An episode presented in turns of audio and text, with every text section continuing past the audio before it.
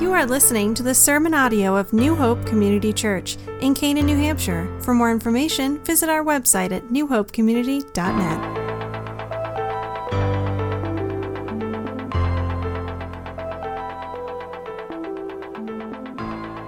For Christ died for sins once for all, the righteous for the unrighteous, to bring you to God.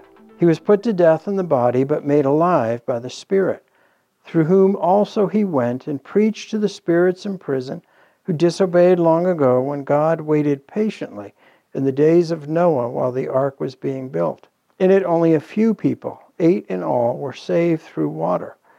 And this water symbolizes baptism that now saves you also, not the removal of dirt from the body, but the pledge of a good conscience toward God.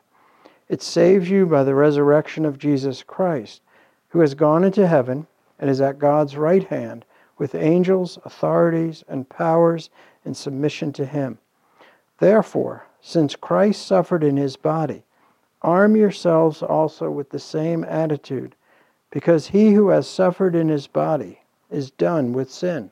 As a result, he does not live the rest of his earthly life for evil human desires, but rather for the will of God. For you have spent enough time in the past doing what pagans chose to do, living in debauchery, lust, drunkenness, orgies, carousing, and detestable idolatry. They think it strange that you do not plunge with them into the same flood of dissipation, and they heap abuse on you. But they will have to give an account to him who is ready to judge the living and the dead. For this is the reason the gospel was preached, even to those who are now dead, so that they might be judged according to men in regard to the body, but living according to God, uh, living according to God in regard to the Spirit. These are the words of the Lord. Open Door Ministry is one of a handful of Christian ministries dedicated to persecuted Christians. Uh, and every year they issue their World Watch list. Uh, this list highlights hotspots in the world that are known for um, their harsh treatment of believers, uh, as well as additional information that is helpful for the church in general to be aware of. So, this year's Open Door World Watch list for 2018 gives the following statistics there are over 215 million Christians being persecuted in our world today. Uh, we can assume that number is even higher because in some places it's hard to assess just how many are there. But over 215 million. North Korea, for the 16th year in a row, is the number one country uh, that persecutes believers. Um, the biggest increase was somewhat surprising in persecution, and that is in Central Asia uh, where persecution of Christians has taken on new emphasis, uh, where some countries and places in the past that didn't even make the list are, are now on there, uh, often contributed by extreme Islam in those areas. And also, during the time that it took them to compile the survey, they found out that over 3,000 Christians had been killed, over 1,200 had been abducted, over 1,000 had been sexually abused or assaulted, and almost 800 churches had been physically attacked or burned.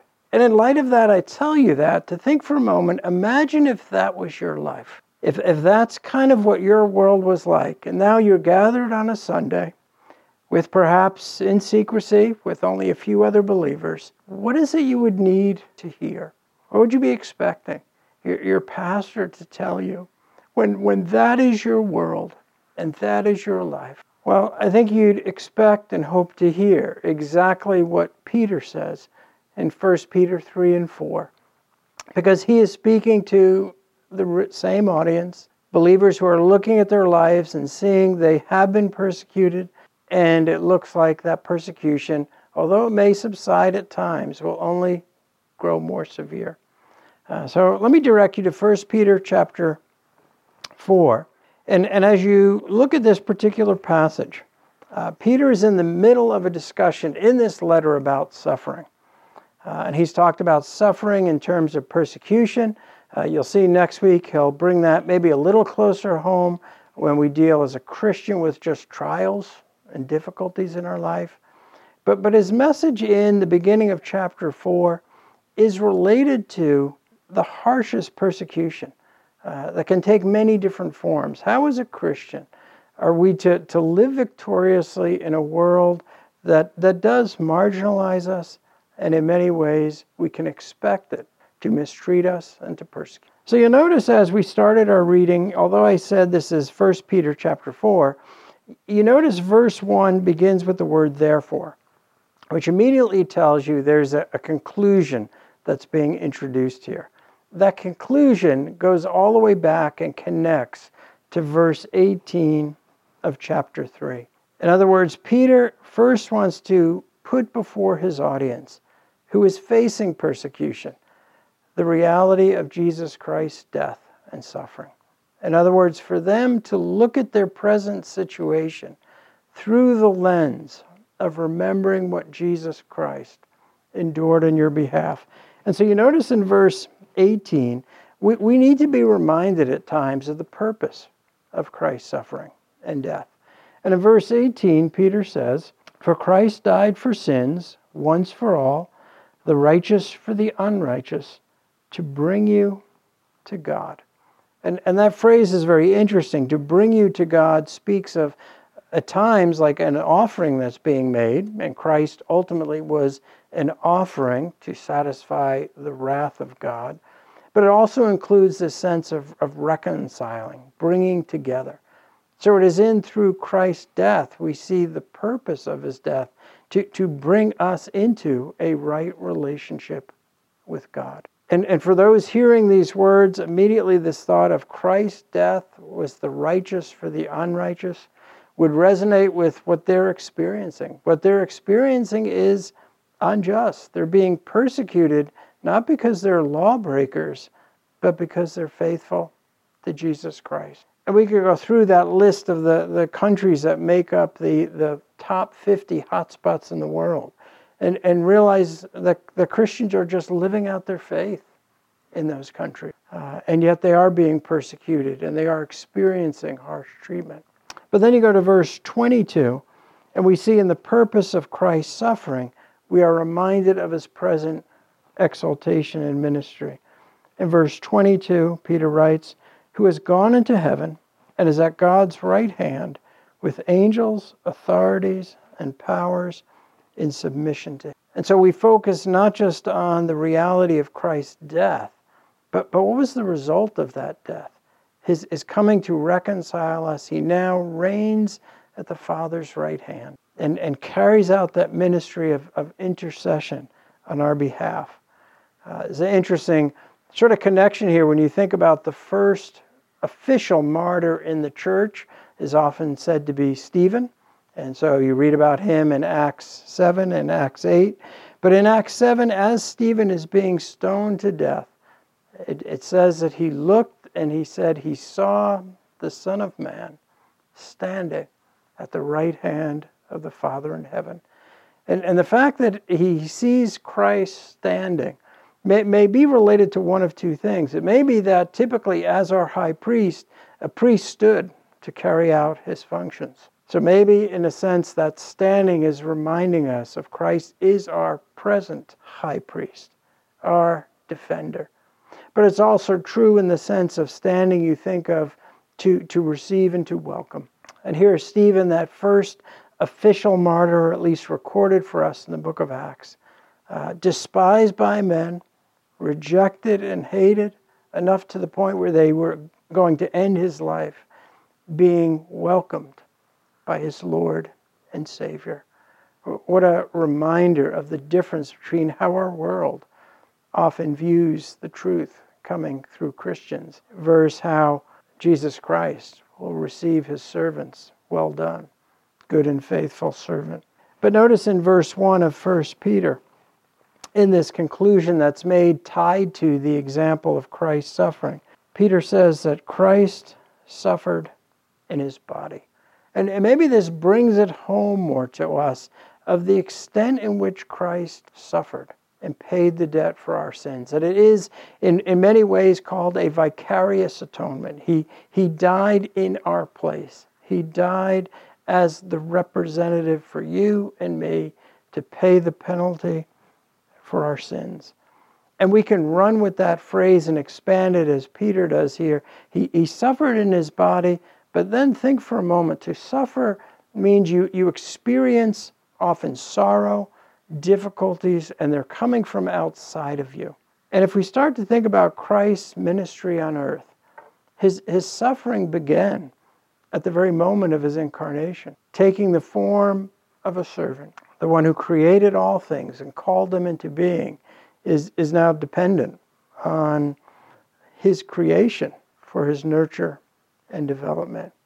And then we go through his life and look at how he was despised and rejected. He comes as the promised Messiah to his own people, and as the Gospel of John immediately starts out and says, He came unto his own, and his own rejected. He came home, and they said, We don't want you. And so you start to think of his entire life being one of suffering, humiliation, climaxing clearly at the cross. And who knows, as Peter would pen these words, he suffered in his body. If, if his thoughts would go back to a scene, I'm sure that he would never ever forget of when he denied Christ, then maybe even trying to be off in a distance, seeing the suffering of his Lord and Savior, seeing those wounds in his hands and in his feet. He, he knew, he saw evidence that Christ suffered in his body. Look with me for a moment at Hebrews chapter 12, because the reality of Christ's suffering puts into perspective whatever challenges, whatever costs we might face at times with being a follower of Christ. Uh, the book of Hebrews, we know, uh, was written in a sense to a, a somewhat similar audience. Uh, in other words, there's believers who are facing the challenges of following Christ. Uh, many have walked away from their faith, evidencing it was never genuine. There are others that are struggling in their faith.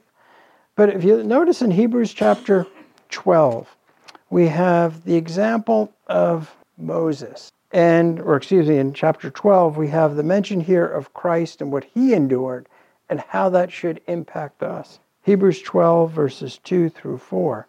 Let us fix our eyes on Jesus, the author and perfecter of our faith, who for the joy set before him endured the cross, scorning its shame, and sat down at the right hand of the throne of God. Consider him who endured such opposition from sinful men, so that you will not grow weary and lose heart. In your struggle against sin, you have not resisted to the point of shedding your blood.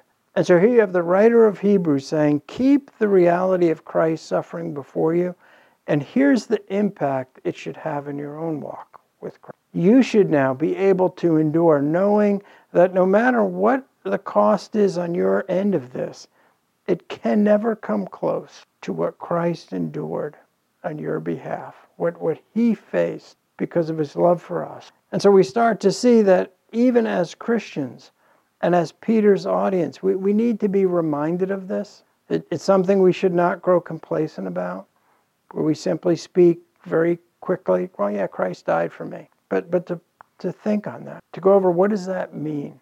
And so you see that connection here between Christ's death and, and our own ability to endure and look to Him for the grace and strength that's needed. But Peter goes on, as we'll see in 1 Peter chapter 4, to also tell us that as believers we should be willing to suffer for the cause of Christ. Uh, now we realize that there are places in our world where believers are being persecuted even as I speak, and yet we sit in relative comfort. Uh, we certainly face some criticism, opposition in our world as a Christian, uh, but nowhere near the extent that we see in other places. But that should not cause us to think that somehow, well, we shouldn't be ready and willing to endure that cost if God should show, bring that into our lives. And so you notice again in verse 1 of chapter 4, the second part of the verse goes on and says, Since Christ suffered in his body, arm yourselves with the same attitude, because he who has suffered in his body is done with sin. And notice the, the admonition, the command arm yourselves with the same attitude. Uh, the word arm there means pre- prepare, uh, train yourself. And I think one of the ways we train ourselves to be ready for opposition is reading the Word faithfully, uh, studying it, thinking about it, meditating on it.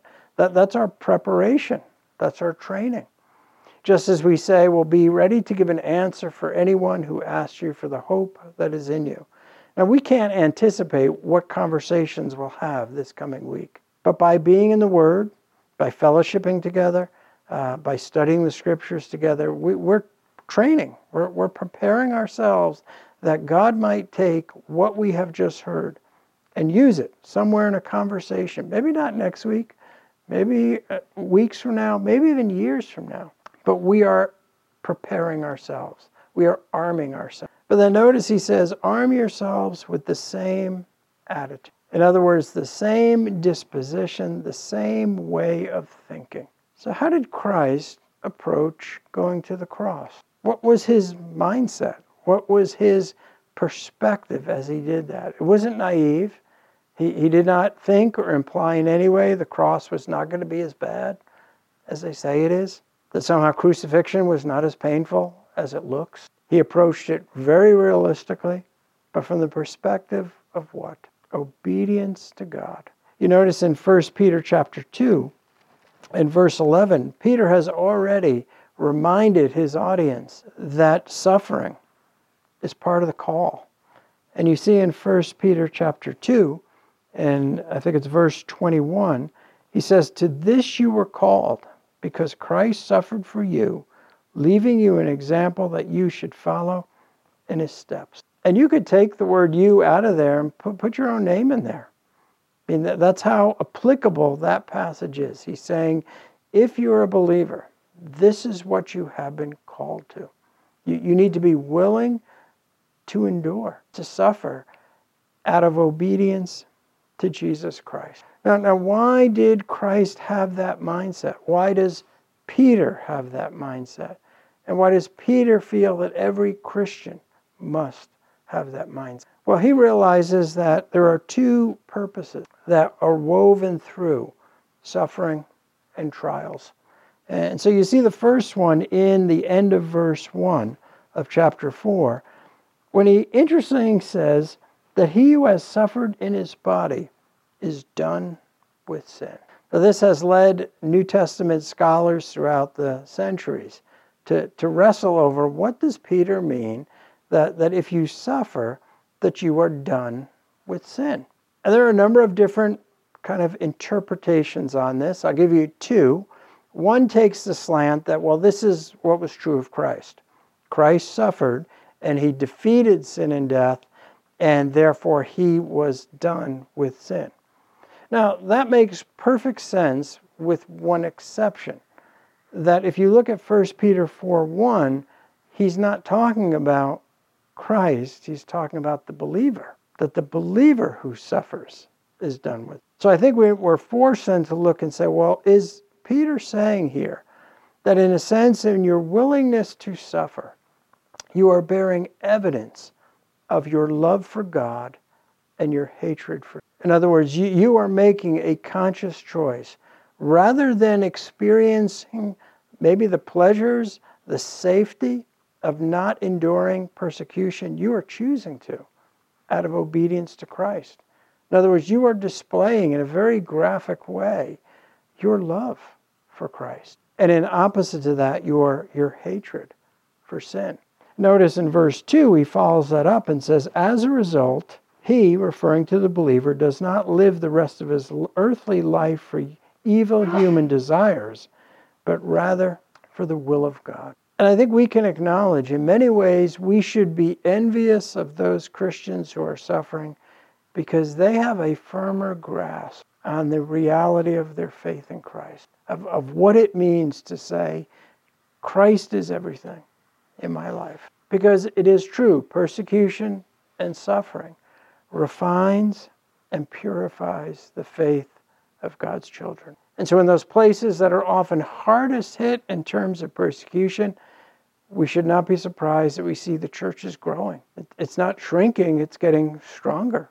Why? Because it drives that faith and it quickly weeds out those who are really not followers of Christ, those who are seeking something else in church, not a vibrant personal discipleship and obedience to Christ, but they're seeking camaraderie, they're seeking other benefits. And so, as we look at this, Peter reminds us to his audience, he's saying, You who are experiencing this, you are showing your desire is to pursue God's will. And, and you have a perfect example of this, if you like to go there with me, uh, Hebrews chapter 11, where this fits exactly the description of Moses. And we know Moses is hailed in chapter 11 of Hebrews, along with many others, as a hero of the faith. But maybe sometimes we, we fail to see that in his willingness to suffer, what he was demonstrating was that in many ways he was done with sin. Not, not that he wouldn't struggle against it, but his love was for God, not, not, not for man or what he could acquire from others. In Hebrews 11, listen to verses 24 through 26. By faith, Moses, when he had grown up, refused to be known as the son of Pharaoh's daughter he chose to be mistreated along with the people of God rather than to enjoy the pleasures of sin for a short time. He regarded disgrace for the sake of Christ as of greater value than the treasures of Egypt because he was looking ahead to his reward. What a, what a picture of exactly what Peter's talking about.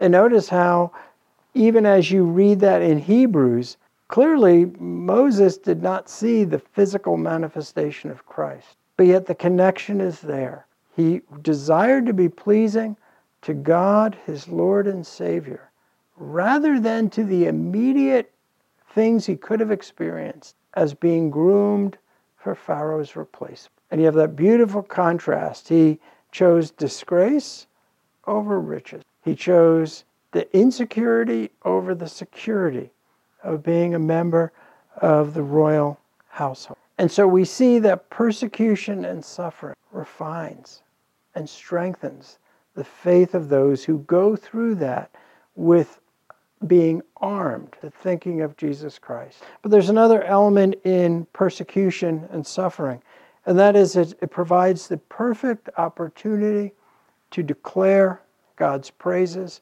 and his grace. So returning to 1 Peter chapter 4, verses 3 and 4. Put this right out there in front that as the world looks at those who are being persecuted and suffering, they're not quite sure what they should do with them. So notice in verse 3, he says, For you have spent enough time in the past doing what pagans chose to do. And then you have a list of very public sins that would be typically associated with Gentiles. In other words, what Peter's saying here is as the world looks at you, realize there's a, a BC to your life as a Christian before Christ. This is what you were like before Christ. You, you were like them. You, you blend it in. But now, what does suffering and persecution for our faith do? It clearly shows that we don't fit in now. Because you notice in verse 4, it goes on and says, they, they look at this change in you and they think it's strange that you do not plunge with them into the same flood of dis- dissipation and they heap abuse on you. Now, when you, when you when you look at this word, he's saying the world's looking at this, saying, what, What's happened to you? Now, to give you maybe a, a clearer picture of this in the Roman Empire, uh, Christians no longer engaged in many of the culturally accepted things in the Roman Empire. They would not participate in many of the feasts that precipitated buying food in the marketplace. Uh, they, they would not call Caesar Lord. They would show him honor and respect, but refuse to call him Lord. There were other things that they did that suddenly, to many people who do not know Christ, they looked at this and said, What is with these people? In other words, they were taking a stand that led to friction. They were taking a stand that led others to say, they're troublemakers, even when they did this in a very godly demeanor and way. In other words, what do you usually do from a secular standpoint if someone does not fit in? If it looks like they're going against the system, you punish them. And in many cases, you, you kill them. And all we need to do is look where the Roman Empire would go in terms of uh, you know, strapping animals on the backs of believers and, and letting them be chased by lions, to the entertainment and excitement of the crowd. In other words, we don't get it. They, they don't fit in, they don't belong. And yet, that response should not surprise us that they think it's strange, that, that they look at this and say, it makes no sense. But then the disturbing reality is, in response, they heap insults upon them. And that word insults means literally blasphemy. They, they attack their reputation, they attack their very character and assault them. I think for anyone who's been following the, the, the Brett Kavanaugh confirmation process, uh, both sides have been concerned about how it's hurting the reputation of the different people involved. Well, how much greater should it be when we look at what's happening to the reputation of, of many faithful Christians in our world in these persecuted places? They, they are being unjustly charged, prosecuted for crimes they have not committed, uh, sent to work camps and places to, merely because of their love for Christ, sharing Christ with someone else, having literature in their homes, or just their association with a particular church or individual. The Apostle Paul reminds us, he says, when, when we preach the gospel, it will have one of two responses. To some people, it will be a beautiful smelling fragrance. It'll be the greatest thing they've ever heard. And then he says, to others, it will be the smell of death. They will react and push against that and do everything possible to silence that message. But what a, a reminder to give to these first century believers as well as believers today. Keep Christ's suffering before you. Don't, don't lose sight of that. But then also, in addition to that, are you willing to suffer? Because you should be, if Christ is our Lord and Savior. And then finally, Peter has some closing counsel for them, and that is in this situation, rest in the judgment of God. Notice he doesn't promise that anything outwardly is going to change right away. In fact, as you read this letter and the follow up letter in 2 Peter, you can say Peter's advice to them is it's going to get worse. And we could multiply that and say, yeah, Peter, that's an understatement. Yeah, it definitely will get worse. But notice in verses 5 and 6, he calls them to rest in God's judgment because it's very clear the world has appraised them in one way. But you notice in verse 5, it says, But they will have to give an account to him who is ready to judge the living and the dead. A reminder here that God's judgment is universal. Uh, no one will escape it. It will cover believer and unbeliever uh, with different emphasis for each. Uh, but that judgment is universal.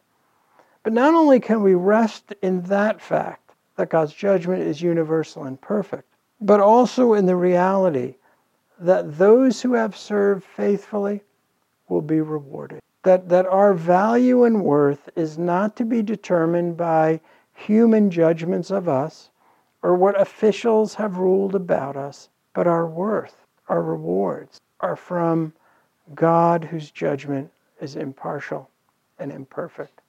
So much so that you will see in chapter 4, verse 19, Peter comes back to this and says, So then, those who suffer according to God's will should commit themselves to the faithful Creator and continue to do good.